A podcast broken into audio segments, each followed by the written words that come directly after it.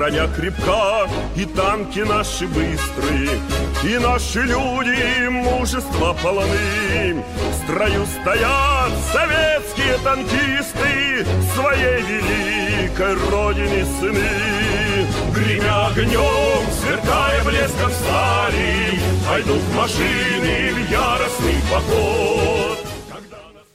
خب سلام و خسته نباشید همش امیدوارم که تا حالا روز خوبی رو داشته باشید من اوورلورد هستم و خب از وسط طبیعت میخوام برات پادکست بگیرم تو وایس امروز ما میخوایم راجع به ورود جنگنده آموزشی یا که 130 با هم بحث کنیم خب پس با ما همراه باشید تا یک سری مطالب راجع به اینها با هم در اختیارتون بذاریم И первый маршал бой нас поведет.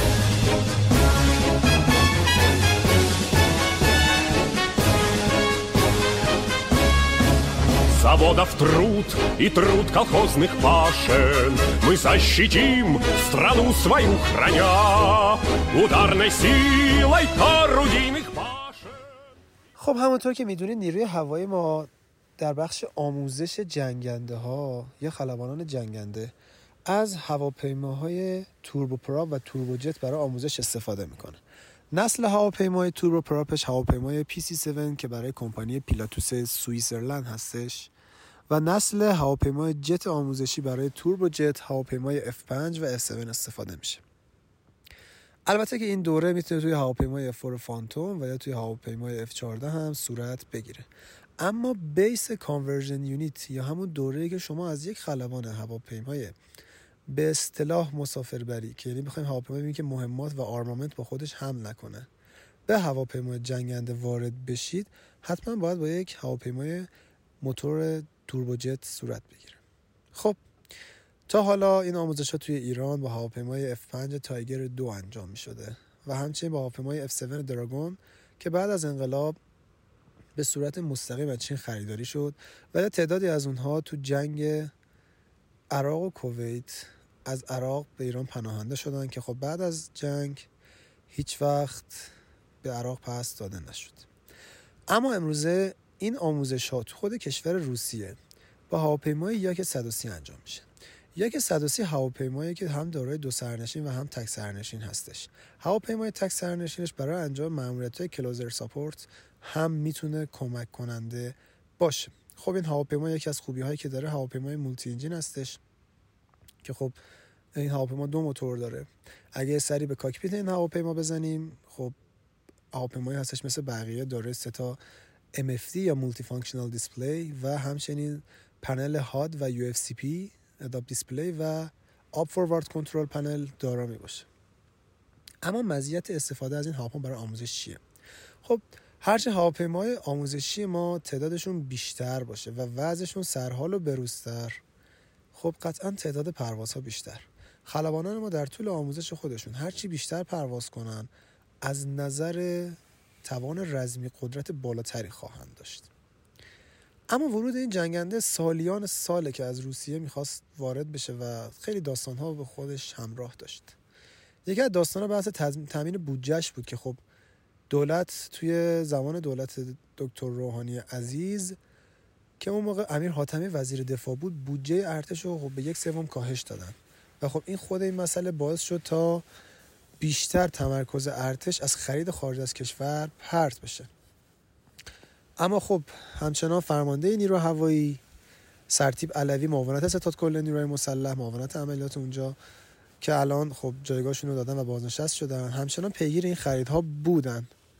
تا بالاخره موفق شدیم با روزها اینطوری هماهنگ کنیم که برای آموزش خودشون به ایران بیان. مستشارشون رو بفرستن و در یکی از پایگاه هوایی ایران این آموزش ها رو انجام بدن. خب تعدادی از این هواپیما با خبر شدیم که به صورت اسمبل اومده وارد ایران شده یعنی بال و بدنه و موتور جدا شد و بعدا توی یکی از پایگاه ایران که خب کسی نمی‌دونه کجاست assemble شد و این هواپیما قابلیت آماده پرواز رو داره. خب این هواپیما هواپیمای supersonic نیستش و نمی‌تونه در سرعت صوت بالاتر پرواز کنه. اما یکی از مهمترین ویژگیهایی که هواپیماهای آموزشی باید داشته باشن چیه؟ هواپیمای یاک 130 رو قوی برای آموزش می‌دونیم.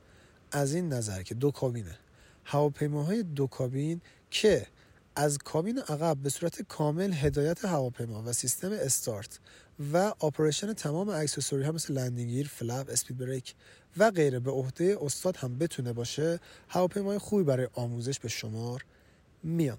خب هنوز کسی از قیمت قرارداد و تعدادی که قرار وارد ایران بشه خبری نداره اما این یک خبر خوب و مسرت بخش برای خلبانای جوان ما توی ارتش هست و حتی می‌دونیم که دوره دروس گراند اسکول یا دروس زمینی هواپیمایی یا که 130 برای خلبان ایرانی همکنون در روسیه در حال برگزاری هست. و خب اساتید مجرب اونجا فرستاده شدن تا بتونن آموزش ها رو فرا بگیرن و برگردن داخل ایران. بعد از انجام آموزش پروازی و ساخت گردان های آموزشی خلبان های ما رو آموزش بدن. هواپیمایی یا که 130 قابلیت حمل بمب راکت و همچنین موشک های حرارتی و راداری هم, هم داره. اما به علت supersonic نبودنش خب نمیشه ازش به عنوان هواپیمای رزمی استفاده کرد. فقط برای انجام مهارت close air support. خب امیدواریم که حتما تعداد بالایی زیاد خریدار شه تا بتونیم اسکادران های پروازی خودمون رو برای آموزش هرچه بهتر خلبان ها افزایش بدیم. اگر باز خبر دیگه منتشر شد حتما در اختیار شما شنونده های عزیز قرار خواهیم داد. مرسی که به پادکست امروز گوش دادین. امیدوارم روز خوبی رو داشته باشید. خدا نگهدار.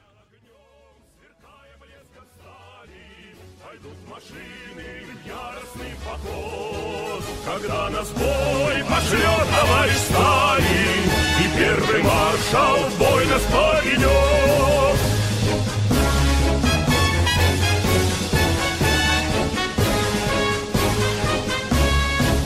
Пусть помнит враг, укрывшийся в засаде. Мы на чеку, мы за врагом следим. Чужой земли мы не хотим ни пяди, Но и своей вершка не отдадим. Гремя огнем, сверкая блеском стали, Пойдут машины в яростный поход.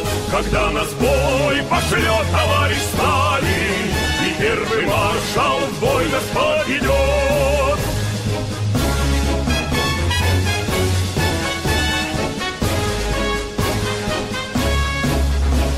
Если к нам полезет враг матерый, Он будет бит повсюду и везде.